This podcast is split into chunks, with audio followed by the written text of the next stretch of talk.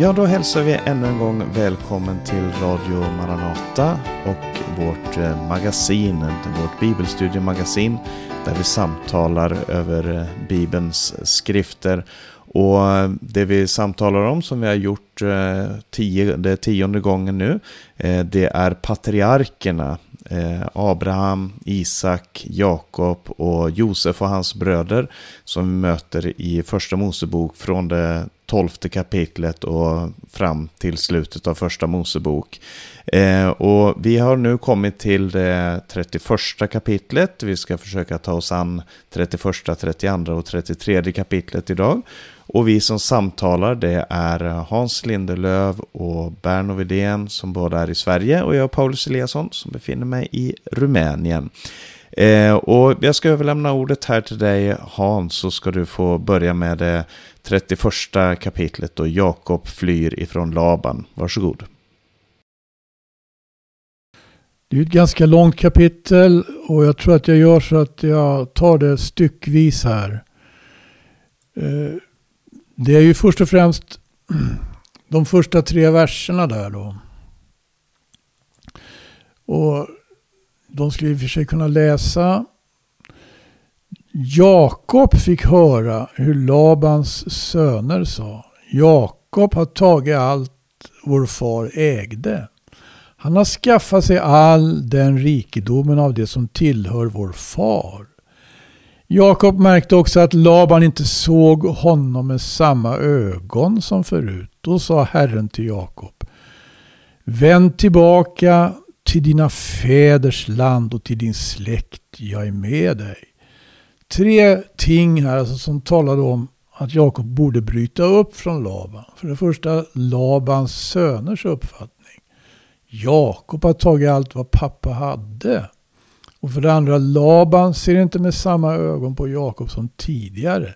Och det tredje, då inte minst viktigt, Herren säger till honom att han ska återvända till sina fäders land. Sen har vi nästa stycke, det är verserna fyra till tretton. Och här presenteras Labans ord och Jakobs ord i viss omkastad ordning. Hade Laban sagt att Jakob skulle få det strimmiga djuren eller det spräckliga? I kapitel trettio var det Jakob som sa det. Men Jakob presenterar sin sak mot Laban för sina hustrur så: er far har lurat mig och förändrat min lön tio gånger. Ja, han kallar ju på Rakel och Lea och presenterades så att säga läget för dem då. Jag märker att er far inte ser på mig med samma ögon som förut, men min fars Gud har varit med mig. Ni vet själva att jag har tjänat er far med all min kraft. Ändå har er far lurat mig och ändrat min lön tio gånger. Men Gud har inte tillåtit honom att göra mig något ont. Här är en ganska knepig sak då, med att eh, det skulle vara någonting med de här strimmiga, spräckliga och brokiga djuren. Eh, jag kan inte riktigt reda ut det faktiskt. Eh, det var Jakobs förslag enligt kapitel trettio. Men här sägs det, det har, det har hänt någonting mellan kapitel trettio och trettioett då, som skriften inte riktigt redovisar, därför att tydligen har Jakob lagt sida här och sagt de, de, eh, när, när det handlar om eh, spr, strimmiga eller spräckliga djur, Så, så hade det hoppat då mellan de spräckliga och de strimmiga. Det här är lite grann, tycker jag, en gåta, men det kanske finns andra som begriper sig på det här bättre. Hur som helst, Rakel och Lea håller med Jakob, får vi förstå, i verserna fjorton till tjugoett. Och det anser sig, det anser sig också ha blivit illa behandlade av sin far, som hade sålt dem, som de uppfattar saken. Och det blir alltså ett uppbrott, och innan det full, fullbordas så att säga, så stjäl Rakel Labans husgudar, står det. Och det här skapar ju en faktiskt väldigt hotfull situation. Laban hade gått för att klippa sina får, står det i vers nitton. Då stal Rakel sin fars husgudar. Men Jakob stal sig iväg, eller smög sig iväg, som det står här i folkbibeln, från aramén Laban utan att låta honom märka att han tänkte fly. Han bröt upp och flydde med allt han hade och gick över floden och ställde sin färd mot Gileads bergsbygd. Verserna tjugotvå till trettiofem. Laban sätter efter Jakob efter att han hade smugit iväg och hinner upp honom. Det är verkligen hotfullt eftersom Jakob säger att den som tagit Labans husgudar måste dö. Och han vet inte att Rakel har tagit dem.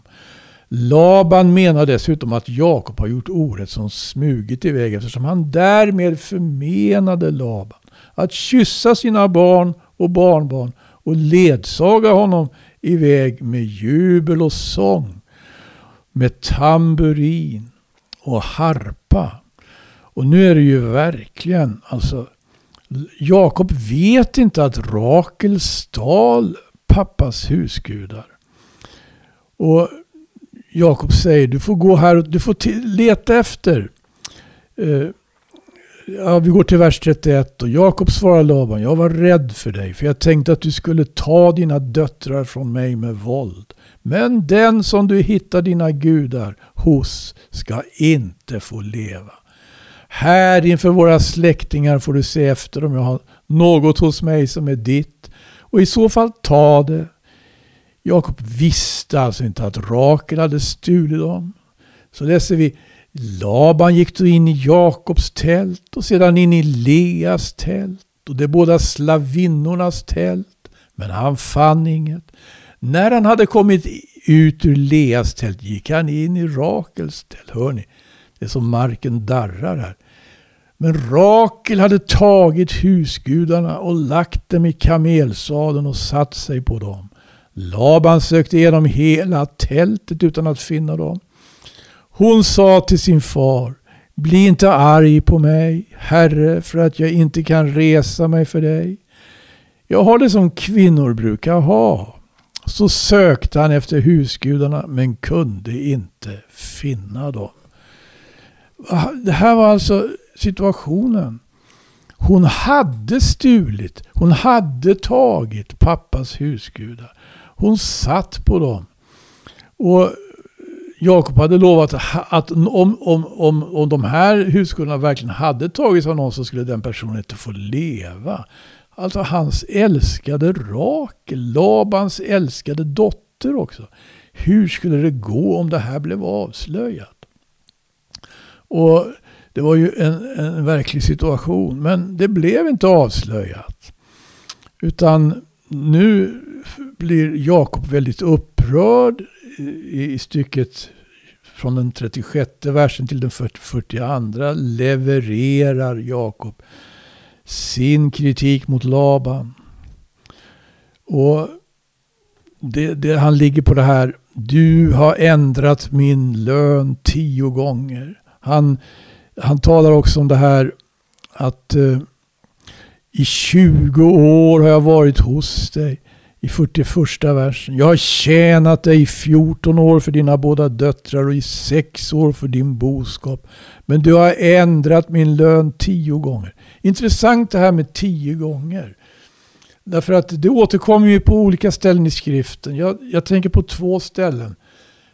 Dels när Israels barn stod på gränsen till, öst, till, till löfteslandet som vi läser om i fjärde Moseboks trettonde och fjortonde kapitel. Moses sände spejarna och de kom tillbaks, vet vi, och tio spejare hade en rapport som verkligen slog ner modet på folket. Men två av dem då, Josua och Kaleb, hade tron på Gud, hade tro, höll upp trons sköld. Men då blir det en väldig uppgörelse och Herren säger att tio gånger hade folket nu frestat honom och inte velat höra hans röst. Fjärde Moseboks fjortonde kapitel, tjugoandra vers. Och det var tio gånger också som Jobb måste höra hur vännerna upprepar sina dumheter när de klandrar honom och menar att han hade syndat och var därför som han drabbades av olycka. Men det fick vi ju, får vi ju klart för oss också när vi läser Jobs bok att det var inte det. Jobs boks nittonde kapitel, tredje vers. Tio gånger, tio gånger hade Laban ändrat Jakobs lön. Och Jakob är väldigt upprörd, han sjunger verkligen ut här. Och eh, Laban eh, i stycket eh, från fyrtiotredje versen till fyrtiofemte då bestämmer sig för att göra upp i godo med Jakob, ingå ett förbund med honom. Jakob tog en sten och reste den till en stod, heter det. Sen säger Laban att han reste stenen. Lite samma märkliga då, omkastning. Vem var det som föreslog att de spräckliga och strimmiga och brokiga djuren skulle tillfalla Jakob? Och vem var det som sa att enligt trettionde kapitlet var det Jakob? Men enligt trettioförsta så var det Laban som kom med de förslagen. Fast jag vet inte riktigt. Det, det, det kanske har hänt någonting här emellan. Här är det Jakob som reser stenen, men när de sen talar med varandra, talar, då säger Laban så här: se detta rös och se denna stod som jag har rest mellan mig och dig. Röset här ska vara ett vittne och stoden ska vara ett vittne. Att jag inte ska gå förbi röset mot dig med onda avsikter och att inte heller du ska gå mot mig förbi röset och stoden. Abrahams och Nahors Gud ska vara domare mellan oss. Han som var deras fars Gud. Och så står det att Jakob svor eden vid honom som hans far Isak vördade. Så gick det. Det blev ett förbund mellan dem. Och de skulle inte dra ut mot varandra med fientliga avsikter. Jag tycker också det är intressant här när Laban säger Abrahams och Nahors Gud. Han som var deras fars Gud. Jag vet inte, men jag har för mig att eh, Abrahams och Nahors far var avgudadyrkare. Och jag vet inte om att Nahor någonsin skulle ha fruktat Gud som Abraham. Det står här att Isak svor eden vid honom som hans far, eh, Jakob svor eden vid honom som hans far Isak vördade. Och tidigare så hade, hade han sagt att Abrahams Gud, ja, i fyrtioandra versen, Abrahams Gud som även Isak vördar, hade inte min fars Gud varit med mig. Abrahams Gud som även Isak vördar, så hade du säkert låtit mig gå med tomma händer. Det är ju väldigt, väldigt viktigt det här att vi är Abrahams, Isaks och Jakobs Gud. När Gud uppenbarar sig för Mose så småningom så är det just det som Mose får veta. Att han är Abrahams. Den som uppenbarar sig för Mose vid den brinnande busken är Abrahams. Inte Nahors. Abrahams, Isaks. Inte Ismaels. Abrahams, Isaks och Jakobs Gud. Där har vi löfteslinjen. Och enligt den så kommer ju också så småningom Herren Jesus i världen. Ja. Ja. Det är... För tacka för tankarna omkring de här eh, verserna här. Jag, jag tycker att eh, ja, den, det är intressant det här att han nämner hur, hur Jakob f- flyr. Han, han hamnar i en väldigt svår, prekär situation som han, har, som han har satt sig själv i på många sätt. Gud säger att han ska dra upp ifrån det här och, och så... av fruktan för att konfrontera sin svärfar och den familjen som han har så, så flyr han eh, därifrån och, och man, man läser de här texterna så märker man att det är absolut inte eh, liksom alltså, man kan gott förstå att det finns en, en tanke och det finns en Guds plan och en Guds vilja här, men det är väldigt svårt att, att se hur det är väldigt svårt att ta det här som bara, ja, och så här borde vi göra och så här ska man göra i en sån här situation, eller det här vill den här texten undervisa oss. Men jag tror att när man ser hela Jakobs liv så, så pekar den på ett speciellt sätt eh, mot eh, hur Jakob lär sig steg för steg att lita på Gud, och hur de situationer som han hamnar i Eh, manar honom och driver honom mot den Gud som han lär sig att eh, tro på. Eller vad säger du, Berno, om, om det här som, som Hans har läst här? Eh, när man läser de här berättelserna så det, det är lite märkligt, tycker jag. Just det här, vi har Jakob, vi har Esau, vi har Laban. Alla är falska på olika sätt. De går fram med, föred, med, med svek, med lögner, med den här egoismen, det här jagandet efter det materiella som vi kanske möter speciellt hos Laban. Hur han har utnyttjat då, eh, sin svärson. Och, eh, det, det, men mitt i allt det här så ser vi ändå en, en, en Guds väg. Alltså hur Gud, han, han har gett ett löfte till Jakob. Och då Jakob böjer sig inför Gud, han ödmjukar sig och vänder sig till Gud. Och då ser vi att Gud är där direkt. Jag är med dig.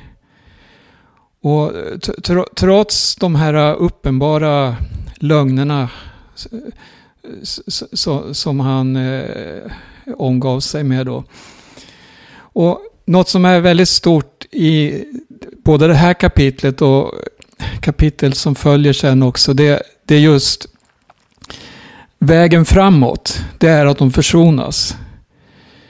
Jakob och Laban, de försonas, och sen ser vi längre fram Jakob och hans bror Esau kommer också att försonas. Och det, försoningen, den bryter väldigt mycket agg och bitterhet, och det, det, den är starkare än vilken annan makt som helst. Mm. Ja, precis. Och um, vi ska se lite på det, den fortsatta historien här. Eh, jag ska läsa ifrån kapitel trettiotvå. Eh, hur Jakob just förbereder sig för att möta Esau, sin bror som han tidigare har bedragit, som han har eh, lurat på så många olika sätt och som har all anledning att ha stark motvilja emot Jakob. Eh, Esau var ju den äldre brodern, men, men nu har Jakob fått både hans förstfödslorätt och hans välsignelse. Har han på olika sätt lurat till sig. Och så har åren gått. Det har gått tjugo år. Eh, Jakob kommer tillbaka ifrån Laban med både eh, fruar och barn. Och, och välsignelser i form av egendom och så vidare. Eh, och så står det då. Och Jakob fortsatte sin färd. Då mötte Guds änglar honom. När han såg dem sa han: här är Guds skara. Och han kallade platsen Mahanajim, som betyder två skaror eller två arméer. Och Guds änglar, det här uttrycket om Guds änglar, det används här i Jakobs liv, och så används det i berättelsen om den här stegen som han såg rest. När han ser upp emot, när han har den här drömmen och han ser en stege som är rest mellan himmelen och jorden och Guds änglar som stiger upp och ner på det här. Eh, det sägs ingenting mer om vad gjorde de här Guds änglarna, var det, eh, sa de någonting, skedde någonting där, men, men han får se Guds änglar, och de har tydligen varit där i området som han lämnade då han drog till Laban. Så har de befunnit sig sen han drog därifrån från Betel, och nu kommer han tillbaka och han får möta Guds änglar igen, och så kallar han den här platsen för Mahanajim, och man, som betyder då två skaror. Och då kan man fundera på, menar han två skaror som hans skara och Guds skara, eller menar han två skaror som eh, hans skara Han delar upp sitt eget folk i två skaror, eh, ska vi se här. Han, han delar upp lägret för att han är rädd för vad, vad Esau kommer göra. Eh, eller menar han sin skara och Esaus skara? Det finns många olika förhållanden här eh, och hur han väljer att, att dela och, och vilka det är som möter vem. Eh, och sen kan man säga att det här ordet Mahanajim, det nämns faktiskt en annan gång, och jag vet inte om man ska dra någon parallell där, men det kan vara värt att tänka på. Eh, i Höga Visan så säger, om det är bruden som säger det eller om det är brudgummen som säger det, men i alla fall så står det där, eh, jag tror det är i det sjätte kapitlets sista vers, så står det: varför ser ni på Sulamit som en dans i Mahanajim? Eh, som antingen kan betyda som en pardans eh, eller som en dans, de två skarornas dans eller de två arméernas dans, eller som en dans som var från det här området som då kallades Mahanajim. Eh, ja, det finns så många olika tolkningar av det där bibelstället där, så jag ska inte ge mig in på det, men jag, jag nämner det att Mahanajim nämns också i Höga Visan. Eh, och så och på många sätt så det som sker här är en slags dans, det som, det som senare Berno kommer komma in på, där både den ena och den andra bugar sig för varandra, de faller ner inför varandra, de omfamnar varandra, de gråter tillsammans. Eh, det är en slags dans som sker i Mahanajim. Men så fortsätter det då och säger att eh, Jakob skickade budbärare framför sig till sin bror Esau i Seirs land på Edoms mark och befallde dem: så här ska ni säga till min herre Esau, din tjänare Jakob hälsar, jag har bott hos Laban och dröjt kvar där ända tills nu.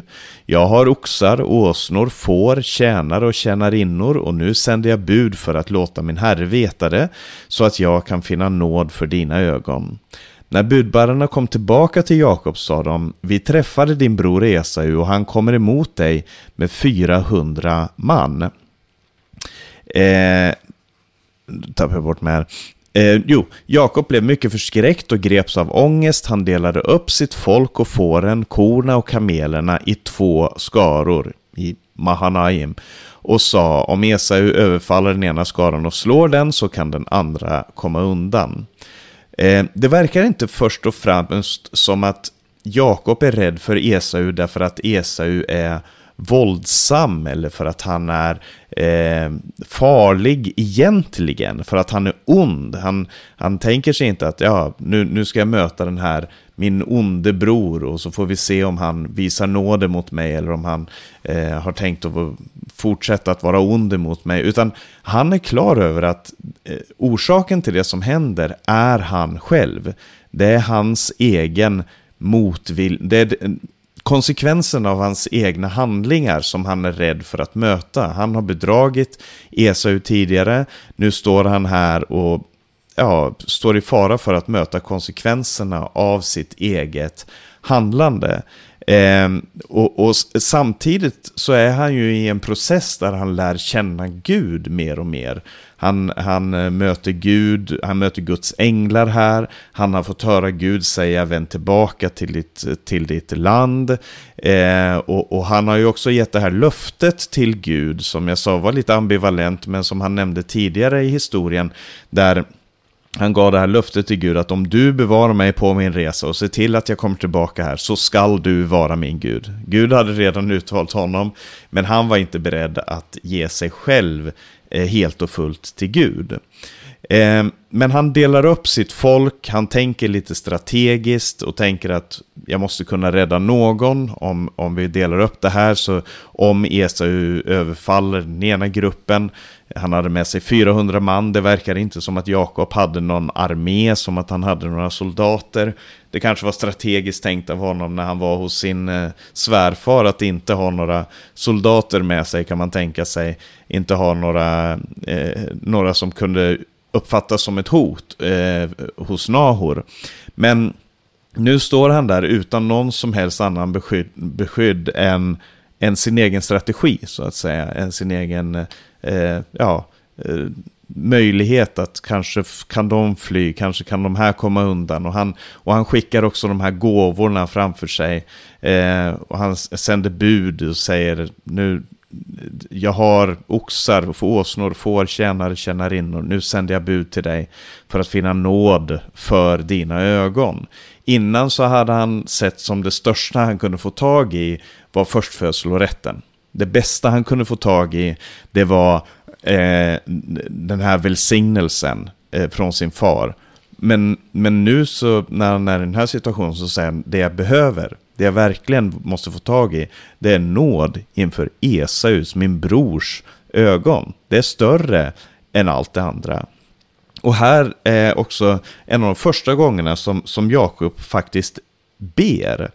Eh, jag tror att han har liksom talat med Gud, men, men den här bönen om hjälp och beskydd och, och, och i en situation, det, det har inte varit där tidigare. Det står, och Jakob bad, Herre, min far Abrahams Gud och min far Isaks Gud, Herre, du som sa till mig, vänd tillbaka till ditt land och din släkt så ska jag göra dig gott. Jag är inte värdig all den nåd och trofasthet som du har visat din tjänare. När jag gick över denna Jordan hade jag inte mer än min stav och nu har jag blivit två skaror. Rädda mig från min bror Esaus hand, för jag är rädd att han kommer och döda mig och mödrarna och barnen. Du har själv sagt, jag ska göra dig mycket gott och låta dina efterkommande bli som havets sand, omöjliga att räkna. Eh, tidigare så har han inte bett så mycket. Han, han har förlitat sig på sin egen förmåga, sin egen eh, listighet i så många situationer. Men nu står han inför en, en fiende som han än så länge uppfattade som då, eh, och, och tolkar Esaus framfart med fyrahundra man som ett stort hot. Och han vet att han inte kan stå emot det som kommer. Han förbereder sig, men han, han drivs också in i bön. Och det är någonting som Bibeln talar om flera gånger. Hur skulle jag lära er att be, säger Gud, om inte genom nöd, om inte genom träng, trångmål. Eh, och, så, och nu verkar det som att han i sin bön på något sätt förstår vad det är Gud är för honom. Han säger, jag är inte värdig din nåd och trofasthet. Och jag kommer tillbaka till de här orden gång på gång. Nåd på hebreiska heter chesed. Det är eh, på engelska ofta översatt med steadfast love eller loving kindness. Det är den här eh, lojaliteten, den kärleksfulla lojaliteten som, som han får uppleva. Eh, och trofasthet är emet, som är, handlar om sanning, som handlar om att vara sann i det man gör. Och det som Gud har visat mot honom är den här nåden och, och, och till, att, Gud, att man, Gud kan man lita på. Jakob kunde man absolut inte lita på och Laban kunde han inte lita på. Och nu vet han inte vad Esau ska göra, men han vänder sig till Gud och säger, från dig har jag fått Eh, har jag fått chesed och emet. Och enda, det enda han kan hänvisa till, det är Guds löfte. Han säger inte, om du lovar att göra det här så ska du vara min Gud. Men han säger, men du har sagt det här. Och, och jag ska ta med det här också. Han, han stannar där den här natten, står det. Eh, han, sänder, han sänder flera eh, omgångar med, med djur och gåvor till Esau. Men det jag vill ta med här eh, som är så viktigt, det är det som händer den natten innan de ska mötas. Det står, Jakob stod upp samma natt, därifrån vers tjugotvå. Jakob stod upp samma natt och tog sina båda hustrur och sina båda slavinnor och sina elva söner och gick över Jabboks vadställe. Han tog dem och förde dem över bäckravinen tillsammans med allt han ägde. Eh, och Jakob blev ensam kvar. Då brottades, eh, då brottades en man med honom ända tills gryningen kom. När han såg att han inte kunde övervinna Jakob slog han honom på höftleden så att höften gick ur led medan han brottades med honom. Och han sa, släpp mig för gryningen är här. Men Jakob svarade, jag släpper dig inte förrän du välsignar mig. Då sa han till honom, vad är ditt namn? Han svarade, Jakob. Han sa, du ska inte längre heta Jakob utan Israel, för du har kämpat med Gud och med människor och segrat. Och Jakob frågade, låt mig få veta ditt namn. Han svarade, varför frågar du efter mitt namn? och han välsignade honom där. Jakob kallade platsen Peniel, för han tänkte: jag har sett Gud ansikte mot ansikte och ändå har mitt liv skonats. När han hade kommit förbi Peniel såg han solen gå upp och han haltade på höften. Därför äter Israels barn än idag inte höftsenan som ligger på höftleden, eftersom han slog Jakob på höftleden på höftsenan. Och det här är ju en speciell historia, en väldigt formgivande historia för Israels folk. Eh, historiskt sett, det är här som Jakob går från att vara Jakob, bedragaren, den som tar i hälen, till att bli Israel, eh, han som kämpar med Gud och vinner seger.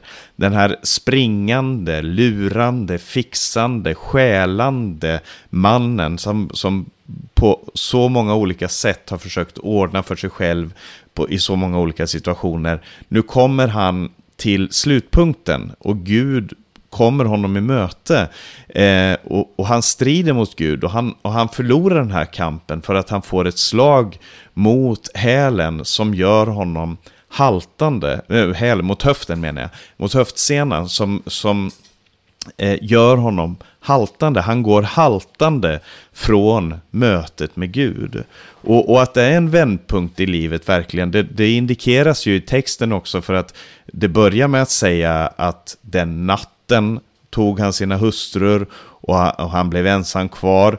Eh, så han är där mitt i natten och så kommer den här kampen med den här mannen som visar sig vara Gud.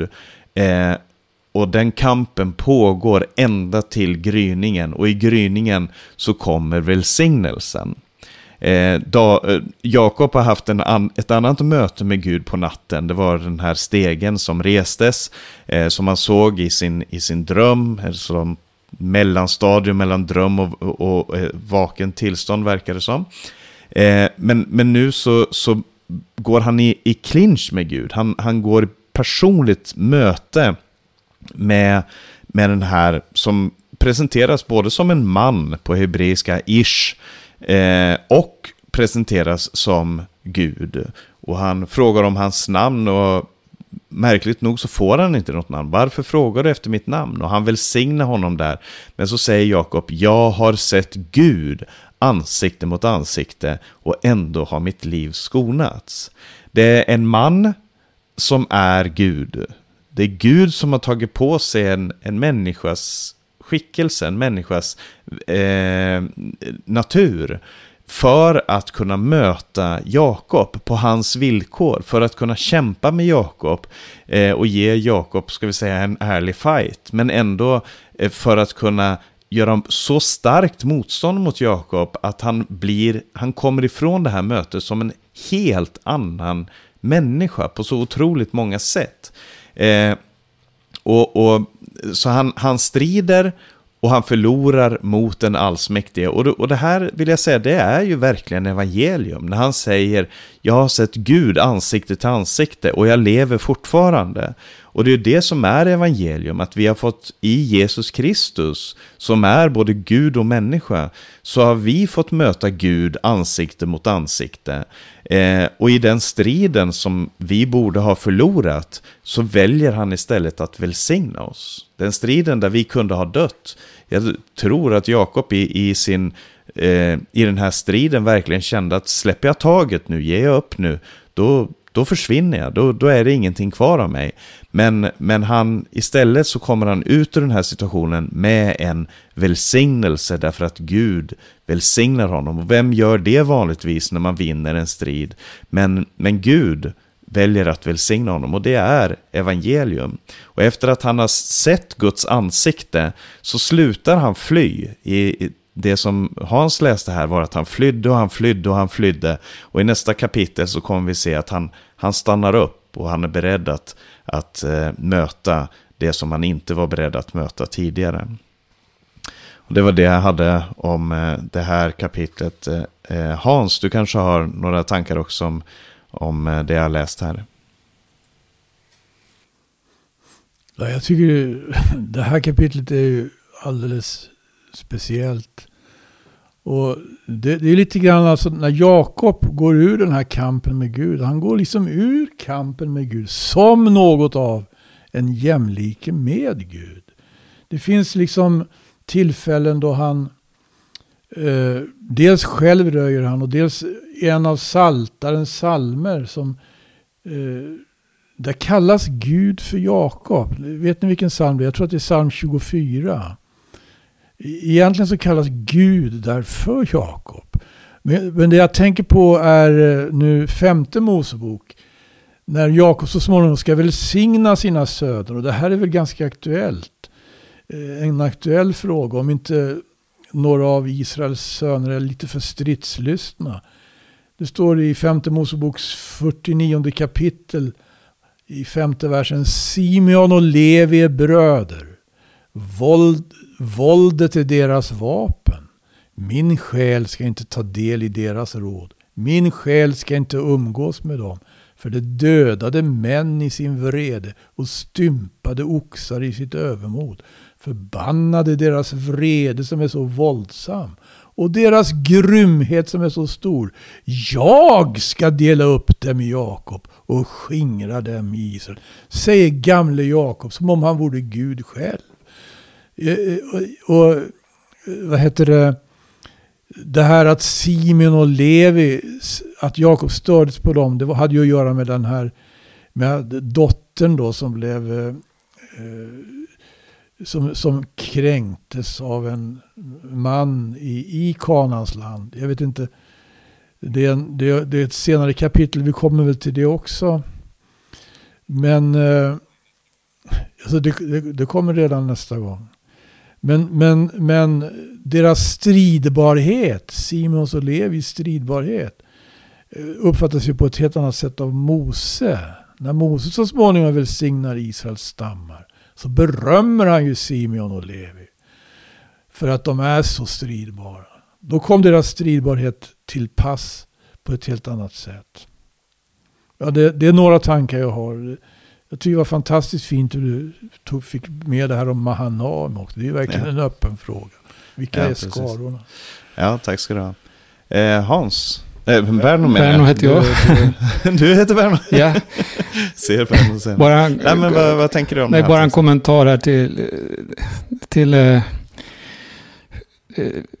Levi och eh, Simon. Och, och Jakob... Eh, Han nästan till förbannade dem och deras handlingssätt. Och sen i Mose så lyfts de fram. Och där, där, där tror jag vi hittar en förklaring i hur just Levi ställde sig på Guds sida i en väldigt speciell situation. Det handlar om liv eller död. Och det här ledde ju också fram till... Här ser vi också försoningen och hur Gud upprättar, hur Gud sätter i tjänst... leviterna. Men det blir en helt annan berättelse. Um, ja, du får, du får fortsätta att ta oss vidare i den här berättelsen. Ja. Uh, jag tänker på det här att uh, som du också nämnde, Paulus, just Jakobs bön. Han, uh, han ber på ett speciellt sätt i, i kapitel trettiotvå. Något som man inte kan möta tidigare, som sagt. Och man märker verkligen att han har överlämnat sin sak till Gud på ett nytt sätt. Förut försökte han själv, han eh, litade mer på sig själv, men det är som att nu han kommer till det bittra ända, han har kommit till ett slut. Men då vänder han sig till Gud och får bönesvar. Eh, nu vill jag läsa i kapitel trettiotre då. Vi tar från början först. Jakob lyfte blicken och fick se Esau komma med fyrahundra man. Då fördelade han sina barn på Lea och Rakel och de båda slavinnorna. Han lät slavinnorna med deras barn gå främst, Lea med hennes barn efter dem och Rakel med Josef sist.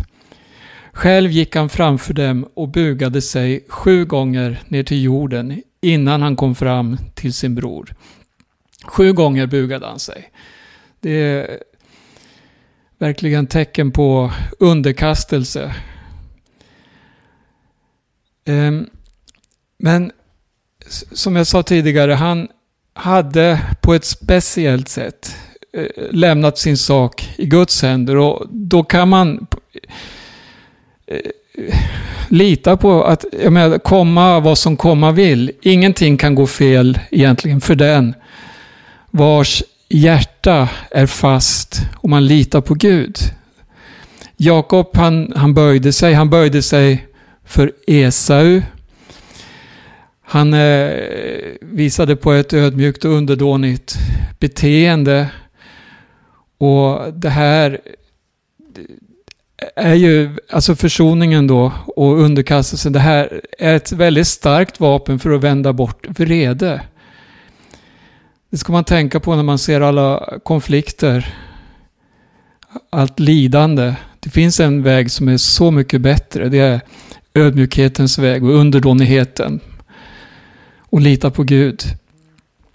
Gud, han har ju alla människors hjärtan i sina händer, och han kan vända dem när och hur han vill. Han kan styra konungars hjärtan, kan vi läsa om i Bibeln. Och det finns många exempel på det. Så det är inte förgäves att lita på Gud och, och kalla honom på nödens dag, som det står. Och när en människas väg då på det här sättet som vi möter hos Jakob, det behagar Herren, låter han till och med hans, ja, till och med hans fiender, låter han vara i fred med honom.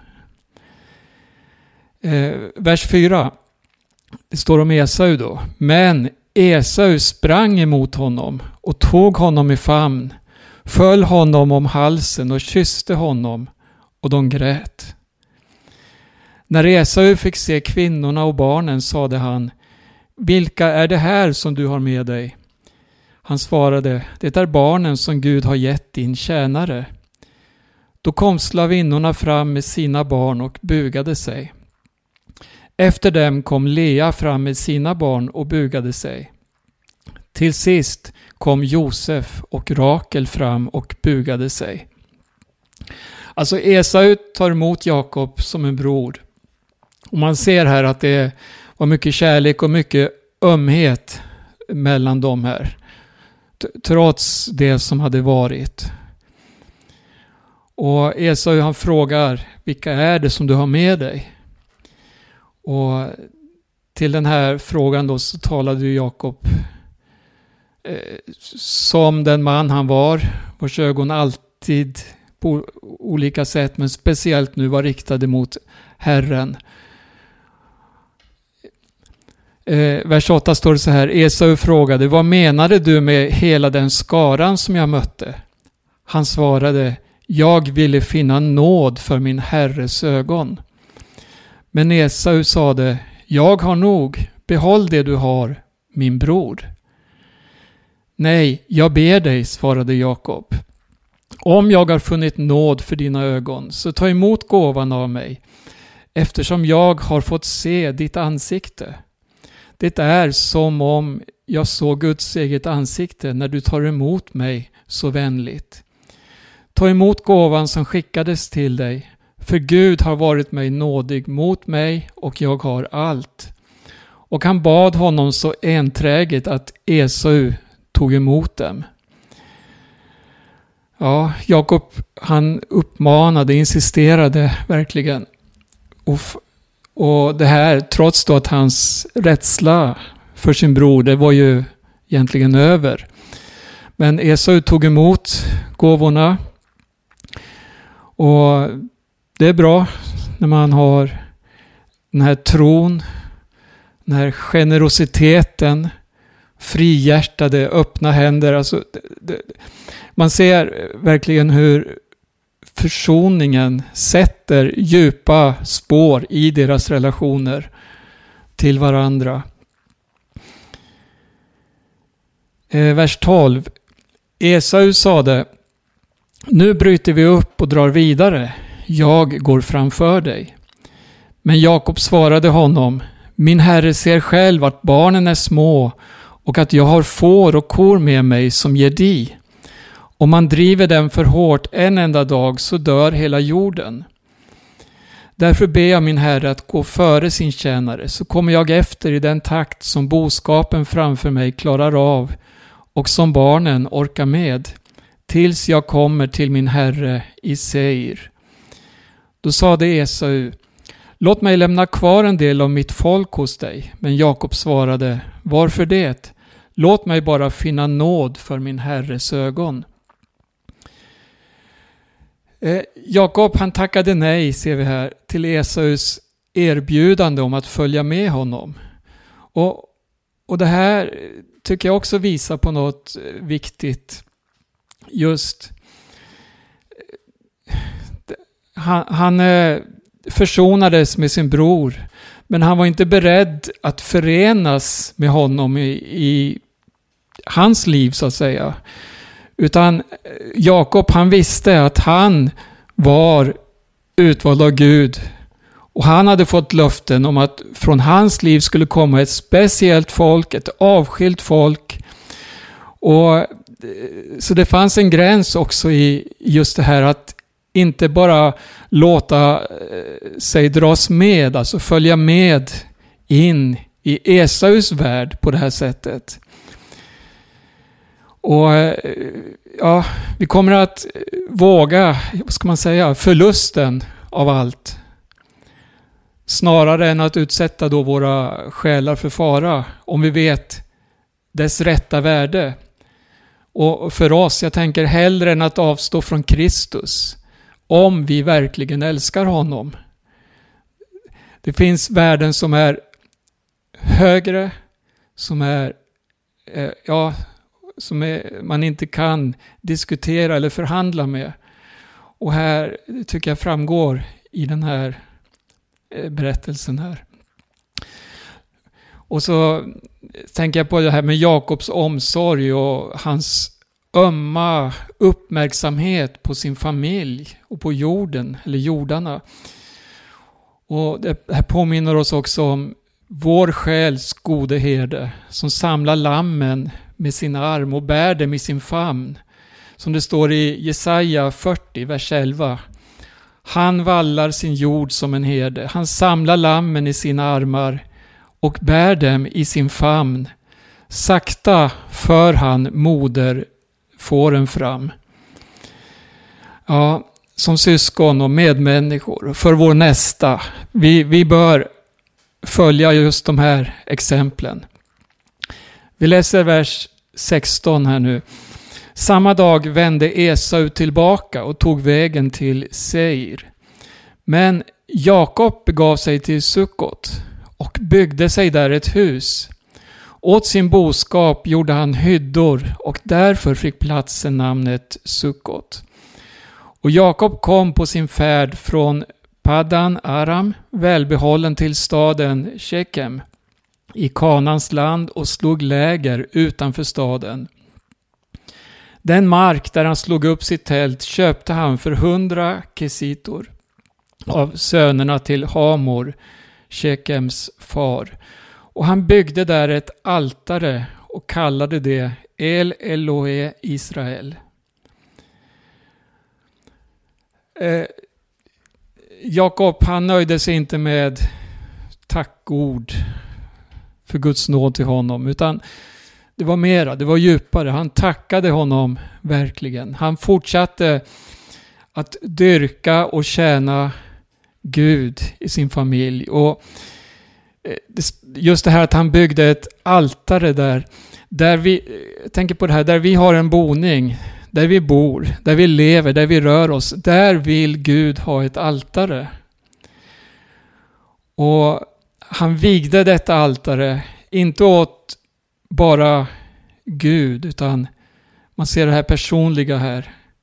El Elohe Israel, alltså Gud, Israels Gud.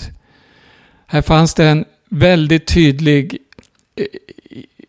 ska man säga, bestämning utav vem Gud var och vad Gud hade utvalt, så att säga. Och det var till Guds ära, den enda levande och sanne guden, till Israels Guds ära, som en Gud i förbund med honom. Ja, Israels Gud, det är Israels härlighet.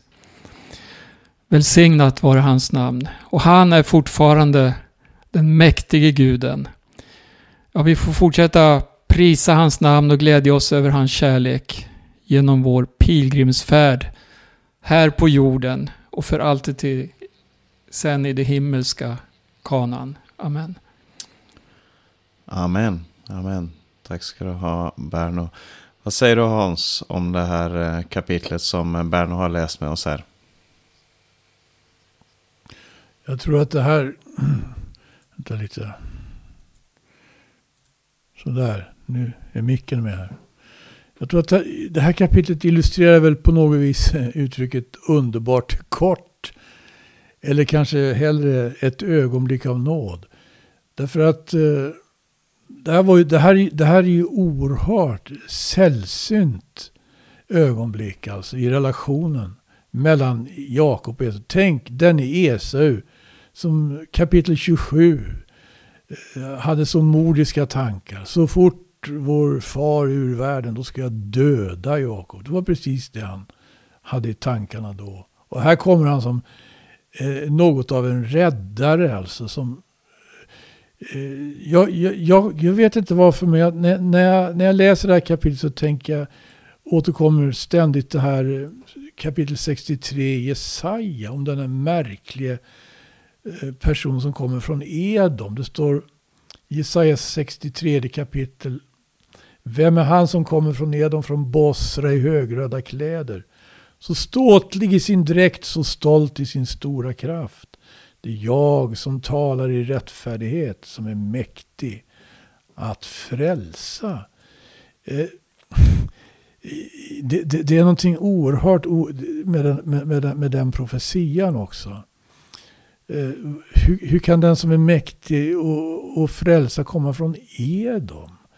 Vi, vi ser en anstrykning av det i det här kapitlet. Och jag tror att här finns... Här finns verkligen profetiska dimensioner. Det finns ek, e, vad heter det, eskatologiska sidor av det här kapitlet. Det står om vintramparen också i Jesaja sextiotre kapitel. Och vi vet att Jesus presenteras som vintramparen i Uppenbarelseboken i det nittonde kapitlet där. Det är en väldig utmaning för förståndet det här. Men eh, ingen profetia i något skriftens ord kan ju av någon människas egen kraft utläggas. Utan vi får i ödmjukhet böja oss för det vi inte förstår och be Gud om nåd, att om han vill ge oss insikt, att han gör det också. Men det, det, här, är, det här är också ett fascinerande kapitel. Onekligen, trettiotre kapitel. Ja, det är... Eh... Verkligen eh, speciellt det här kapitlet. Jag tänker också på det där som jag nämnde i slutet på förra kapitlet. Att han slutade att fly när han har fått se Guds ansikte. Och kap- kapitel eh, trettiotre, det börjar med att det står: och han lyfte ögonen, han lyfte sin blick och han såg och se. Alltså tre gånger. Här i Svenska folkbibeln så står det: han lyfte blicken och fick se Esau komma. På hebreiska, och det reflekteras i många översättningar, så står det: han lyfte blicken och såg och han fick se. Det är tre olika ord som, som används där om, om att han får se någon. Och sen senare så säger han att jag har fått se ditt ansikte, och det är som om jag såg Guds eget ansikte. Och han borde veta, för han, han hade ju sett Guds ansikte. Han säger det i kapitlet innan när han är i Peniel, att jag har sett Guds ansikte. Och Och helt plötsligt så ser han Guds ansikte i sin egen bror. Eh, och det sätter sin prägel på hans, på hans liv och hur, hur han längtar efter sin bror. Men om, om, han nu, om han är ärlig i det han säger, om det inte bara är ett försök på att vara diplomatisk, så, så, är det, så ligger det någonting i det här att han, han får se. De får se varandra, de får se... Innan så har han flytt undan hans åsyn, står det. Och, och som vi sa, Esau hade sagt om när jag får se honom, om min far dör, när jag får se honom så kan jag döda honom. Men, men nu ser de varandra och verkligen ser varandra. och ser vad Gud har gjort för den andra, och de kan glädja sig i det som Gud har gjort för den andra. Och det, det är någonting stort, och det, jag tror att det ligger någonting i det här, att det är när man ser Gud i varandra som man kan ledas till försoning, som man kan se vad Gud har gjort för en själv och vad Gud kan, eh, kan göra för andra också. Att man slutar att behandla varandra som djur eller som, som fiender, och börjar behandla varandra som Gud. Att man, att man ser Gud i det här stora som, som, som vi alla är. Eh, Och, men vi ska, vi ska alldeles strax eh, avsluta vårt eh, program här. Jag får säga stort tack till, till eh, Bernoviden och Hans Lindelöv som har varit med här. Jag heter Paulus Eliasson. Nästa vecka så kommer vi komma in på det här som skedde med Dina, eh, systern till, till eh, de här bröderna, Jakobs söner, alltså Jakobs dotter. Och vi kommer se lite mer på lite om vad som hände med Isak och också Esaus eh, senare eh, liv och hans efterkommare. Men det får vi se på nästa gång, och till dess så önskar vi alla Radio Maranatas lyssnare Guds rika välsignelse och på återhörande.